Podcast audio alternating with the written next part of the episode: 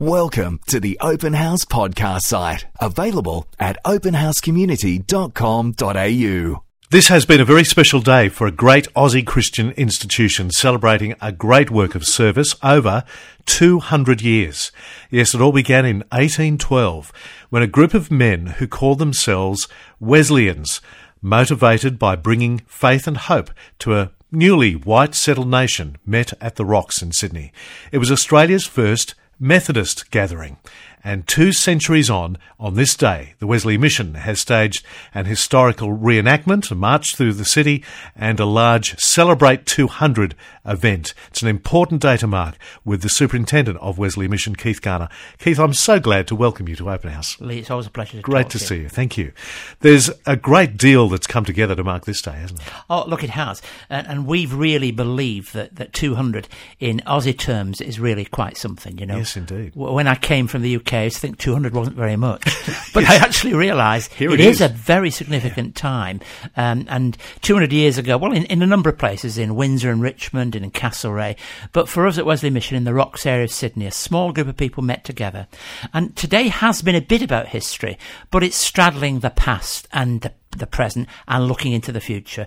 Uh, and Wesley Mission's story is an amazing story, sure of which I'm only just a little part of it, and I'm able to, to share in it now when I look back at some of the amazing things that have happened, really, and the fact that here we are all these years later and still at, at the heart of the city and in so many places across uh, the state of New South Wales and even beyond. What a privileged position to be in. So over these two centuries, what do you say of the elements that have undergirded this movement over so many years and such a diverse range of activities as well? Look, I think it's been a willingness sometimes to sit on the edge and take risks. That's certainly been a yep. part of our story. We haven't just sat back and waited for things to happen. We've made them happen. I think you'd have to say we've been willing to speak out when it's been necessary for a Christian prophetic voice to be spoken, and I can think of, you know, many things that we have spoken out about. Um, I think it's also that realisation that first and last we, we are combining word and deed. We're about Jesus Christ, so we're about the gospel of saving grace, no question about that, but we're also about uh, caring for people with a real compassionate spirit. And I can say that in this Olympic year, if you like, that the baton's been passed on from one generation to the next, and no generation has ever outshone another. yeah. it, it's been just one story. So let me take you back to these Wesleyans yeah. who first gathered back in eighteen twelve. For those not that familiar with the Wesley name, why did they take on that name, and what was the Wesley Mission all about? Well, look, they begin with John Wesley, the story of John and Charles Wesley uh, in the eighteenth century. Uh, this uh, Anglican clergyman who who really had his life turned around. He went out to America uh, believing that, that he was going out to be a missionary, and came back and more or less said, you know, I went out to convert others, but who's going to convert me? And John Wesley had this amazing transformation of his life in May seventeen thirty-eight, and the story grew from there, and from very small roots in a Moravian com- uh, a Moravian meeting in London, that the work grew. And so eventually the work spread to Australia. And Lee, I have to tell you, some of the people who started the work must have been good, because they were sent out by some of the best judges in England. These people were. Very Aussie story. And so the beginnings were in, in people who came out here uh, as freemen to, to, to work in education. But Edward Eager was a very famous uh, Australian name, and he was uh, uh, sent out here for fraudulent behaviour. But while he was in prison, before he came out, he was converted to Christ. And so they had a passion to really bring something different. And uh, Governor Lachlan Macquarie was very reluctant at first about these Wesleyans and Methodists, because he said, I've got enough problems with the Catholics and Anglicans, you know, fighting the pro- the Protestants and Catholics, as he called them. Yep. But in a way, the Wesleyans didn't really want to take either of those names on. They saw themselves as Christians and not wanting to get involved in the sectarian stuff. Yeah. So they made a name, and uh, the Reverend Samuel Lee came out here, and from that the work grew. And we, we at Wesley Mission trace our a very proud history from those those beginnings. So it wasn't an institutional name so much, or no, a pursuit? The, the title Methodist, which is where the Wesleyans come from, was actually a pejorative name at first. In Oxford, when John was there, people said, they're so methodical, they're Methodists. And it was meant to be something that was pejorative. I suppose not unlike maybe they were called Christians first at Antioch. It, it may not just be something that they embraced, but they said to themselves, let's let's take it. If that's what they want to call us, we'll be it. Yeah. And so the Wesleyans proudly held that. They they stood for values that were important. And I think that in a colony that was developing, the discipline of faith that they brought, their small group work, their willingness to, to have a disciplined faith really did fit as being the need of the hour. Yes, can you paint us a picture of what early life was like in the colony and where the church or where the Christian community fitted in there? Well, they met in a cottage firstly near the rocks, and then there was the first of our churches that became Wesley Mission was the Princess Street Chapel, which is in the approaches to the Sydney Harbour Bridge. And, and I think this group of people were first and last small in number. But it grew gradually, and, and the work always grew gradually. Uh, and then, of course, there were fits and starts in the history, and, and I could tell you that our story has not just been one of massive growth. In fact, anybody reading the Wesley Mission story would say, how have they survived? Because we, we went through a time when there was uh, great growth and then decline, because in the, the middle of the nineteenth century, um, life in the middle of Sydney changed, and people moved out to the suburbs and took with them their wealth and their resources. So the Methodists in what was known as Old York Street Chapel continued to stay there, and they believed it was important. And so they actually had a man called W G Taylor, a very, very honoured name in, in Australian history, one of the great Australian evangelists, and he was put in charge. And the work grew again, you know, and our history's been a bit like that. We've we've had this celebration in in the Great State Theatre. Why there? Well, because in the sixties, uh, Wesley's Lyceum Theatre burnt down. Yes, yeah. Uh, and and Alan went straight away uh, to see uh, what he could do about it. And by lunchtime, the State Theatre had said, "You can come here for all your worship and your Good Friday events." And so the State Theatre became a home. So when we had to find somewhere, we needed somewhere that held over two thousand people for mm. the crowd that would be there, and uh, so. So he, he really did de- decide this is an appropriate place, and, and we thought for a special celebration couldn't be anywhere better. When you speak of Alan, he's the man I wanted to get to among many in the uh, the story of Wesley Mission, the Reverend Alan Walker, one of the giants of this story, a real dynamo and a, and a lion through those critical years of quite massive social upheaval through fifties, sixties, seventies. Yes, look, Alan Walker was somebody I knew because it's part of the reason why I came to Australia, because I shared in a mission in Plymouth uh, in the southwest of England where I was a minister, and he came to, to do a mission when he was the World Methodist Evangelist. And Alan and Wynne were, were, were people I knew a little about, and, and of course uh, um, we, we've lost them now in recent years, but yes, they were giants. Uh, I remember talking to a very prominent Australian who said to me, in their mind he was possibly one of the greatest Australian Christians born here, mm. that really have made a difference. And I think that's true. But Alan was a very shy person. He wasn't um, a, an extrovert in, in, in as an individual. And, and I remember those early days being a bit frightened of this guy, because he would be in the vestry about, and he wouldn't say very much, you know, and I thought there's something odd about this man, you know. But when he got into the pulpit, yeah. and he opened his Bible and he talked about Christ and he talked about the issues of the day, he was unafraid to declare what he believed. And certainly in the public space as well, because yeah. he was a very significant public figure. Look, Wesley Mission's always believe we should should actually do that. It's vital yes. that we speak. Now, think of the all-white uh, policy in Australia, the Vietnam War. Alan got many, many people. And while we're in a radio station, without telling anybody this, let me tell Just you, between you there, and is a ra- there is a radio station. I won't mention them by name. And Alan used to have pleasant Sunday afternoons, and, and on the pleasant Sunday afternoons he would broadcast, and it would go out live on the radio. Yeah. And uh, as you know, often when these things go on, there's a red light and a green light, and the people would be there, and they'd always be there. But Alan wasn't afraid of controversy. No. And it was at the time of the Vietnam War, and there was, I think it was a New South Wales election coming up, and uh, Alan came towards the end of the show, and Alan said, um, well, as far as I'm concerned, the election's coming up, you should all go and talk to your Member of Parliament, and if they agree with the Vietnam War, if they think it's right, don't vote for them, you know. And immediately which, the which red light, that- the red light came on. Which in that day and age was a very significant yes. stand to take for yes. a churchman. Yes, but I think history's probably moved him right. Really, as Christian totally, people yeah. reflect on Vietnam, it was a, not the best time in our history, really. And he talked about that in Christ. In terms of the all-white policy, questions of abortion, questions of family life, he stood up for all those things uh, at a time when it was important to. And a very strong voice for Christian faith in our community as an evangelist. Sure, and, and never afraid to declare the name of Christ. Now, I have to say, whenever we do this, if you're an organisation like us, you put yourself a little bit at risk because people say, well, these are meant to be for all people. As you know, we're involved in social welfare work. What we make a distinction is we stand for real values, but we are indiscriminate in our care of all people. So when Alan made these statements, we always lost a few donors every time, but we always gained some as well, because some people sat back and say, good on the church for saying that that's right. So, so you lived a little bit with that.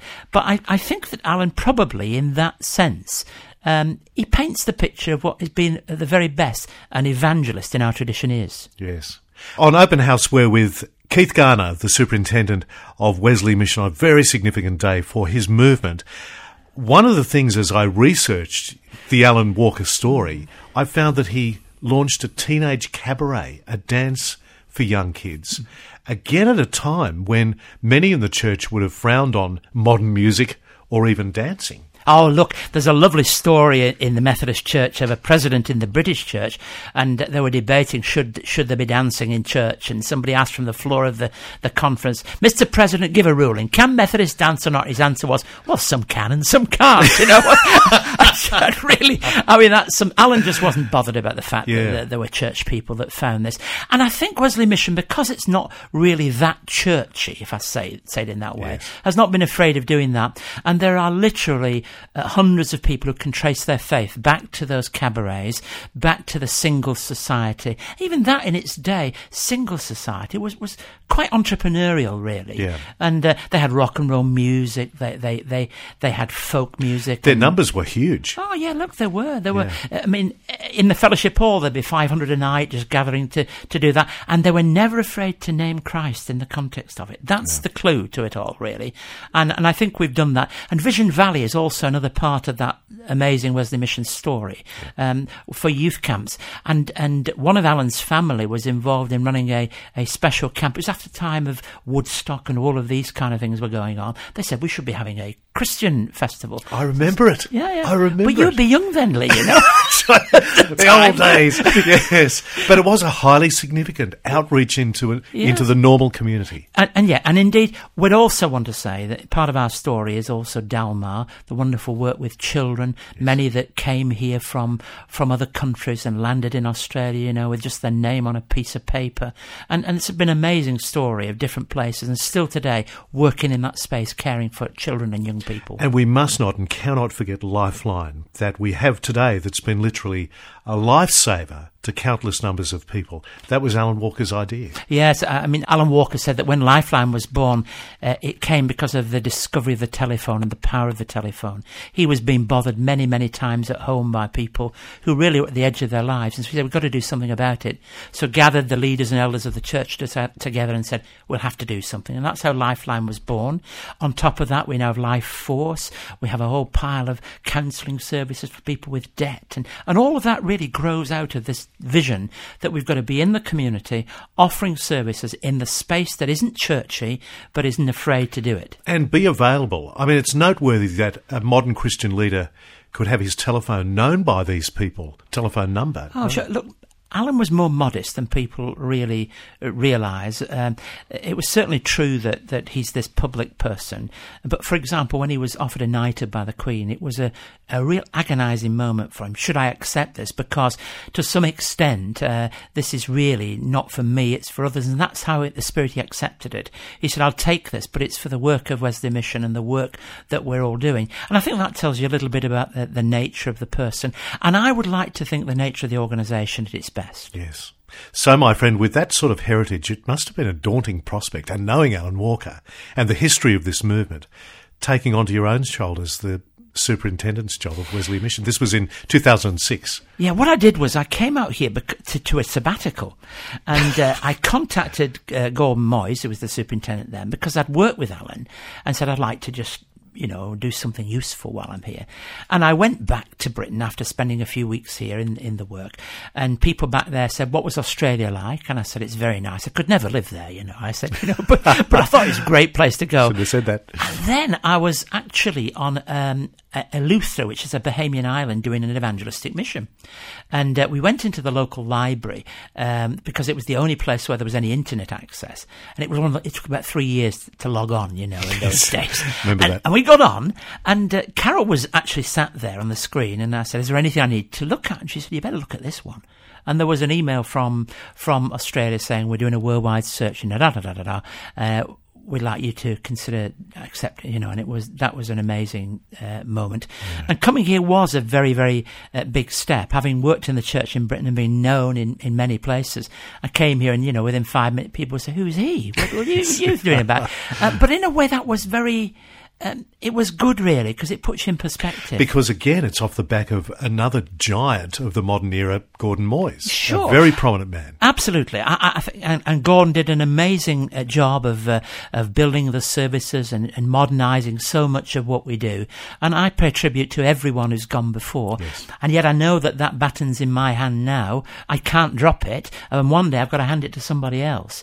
But I do know and do believe this, that Wesley Mission is uniquely placed to speak the name of Christ in Australia and in this great city of Sydney where we work. So was it a daunting thing to come out here and take all that on your shoulders? Oh, sure. Look, it was, and, and it wasn't easy because we, we have um, three children. We now have three grandchildren and a fourth on the way. And I don't look old enough to be grandfather, but I know that I feeling. I've got all that uh, uh, that going. So that was hard in a personal sense. Yes. It was hard in a church sense because you, you, you've done everything, you've been everything, and you, I was quite comfortably set, really, I thought, for the rest of my life. But my life turned around. But then again, when I think about it, the whole Christian story, from that moment when somebody on a road um, w- was transformed, and uh, I think the Christian story has been one of transformation from Saul to Paul. We're all on that journey, and for me, it's part of that. And I have to say, I wouldn't want to miss this interview without saying this, that whatever I say about Wesley Mission, it's only because of our, our people, our staff, our congregations and our volunteers that we're ever anything that we are today. What's it done to your own faith? What have you learnt over these last, say, six years since you've been in this very significant job that's grown you? A little bit to trust when, when, when things don't uh, don't go so well in a public place, uh, to give things time. Sometimes we like things to happen overnight, and, and really some things only happen after a period of time. And we were in the middle of that uh, pull of governments. We lost a, a lot of employment contracts at one time. We've seen a, a renewal of some of our, our contracts. We've seen a marvellous growth in our out-of-home care, but it, it couldn't happen if you wanted everything to happen overnight. So I've had to learn that trust that comes with that. I've had to trust other people too. When I came out here, I was used to having a diary. I haven't had a diary in my hands for for, for, for, for years. My E A said to me, she looked at this paper diary I had in my hand and said, what are you doing with that? You know, just, you can't have that. Drag you into the modern era. So my world has had to be controlled by others. And I, I think that takes a little bit of uh, trust. I think the willingness to sometimes step out and say things um, to people in politics and life has not been easy. But I think there are things to say. Lee, I'd have to say, I think still in Sydney, we have issues. The greatest uh, evil in terms of a drug is in a bottle, and it's bought anywhere in Australia. We have the issue of the fact we're fighting for Sunday. The only Sunday we've got left now is Easter Day. You know, there are masses of issues that we, and we shouldn't be afraid of saying them. And I've never found political leaders or people mind hearing it. It's how you say it that matters. We don't make a judgment of others, but we've got to be bold enough to do it. You're still clearly convinced that the Christian voice needs to be put out there in an essentially secular society. I am, and, and, and I try and do it the best I can. And I think all of us have a job to do that in our workplace and, and in the context in which we're in, without rudeness, without offence, without uh, irritation and gripe, but certainly making a clear voice for Jesus Christ. I well remember many Good Friday mornings when you would pop in at Sky News and uh, and help us out on our coverage, giving us hope and faith on such a day. It's a very important voice. Yeah, well, I, I, and I think that we should be uh, saying that. It's wonderful to be uh, here at, uh, at this station because this is a Christian station and that's vital for people to hear that. But it's also important for us to be in that secular space too, yeah. and, and not to think that everybody's going to immediately fall over everything you say, but try. There's a lovely phrase that the Scottish had of their preachers. They say, speak a good word for Jesus. And I think that's what I try and do. Out of the no doubt hundreds and hundreds of people and stories that you could relate to us, that perhaps encapsulates why this has both been sustained over these two hundred years and why it should have been sustained. Is there anyone that strikes you in particular? Yes, it happened a week after I'd uh, arrived here. I, I received a letter from somebody from Asia, and I opened it. There was one hundred dollars in this envelope and a letter, and it said in it that uh, this person's family life had fallen apart thirty years earlier, and they went to the Wesley Mission and they gave them food, and actually their family was able to survive what was a disaster. And uh, and now he's he was a multimillionaire businessman in Asia. He said, I'm not going to send my name, he said, but I want you to take this hundred dollars, maybe because he thought I might ask for a hundred thousand, I don't know. But he, he said, take the hundred dollars and feed feed a couple of other families, because you never know what you do. And I thought, fancy somebody remembering that. And I think that for me says that what you do, you do not always know, and there are many many people out there who kind of tell stories that make me feel at least what we're doing is on the right track. Sure, that's true. For two hundred years now. Keith Garner, thank you so much indeed for joining us on Open House. My pleasure. We hope you enjoyed this Open House podcast, thanks to Christian Super and Real World Technology Solutions. To hear more from Open House, visit open house community dot com dot a u.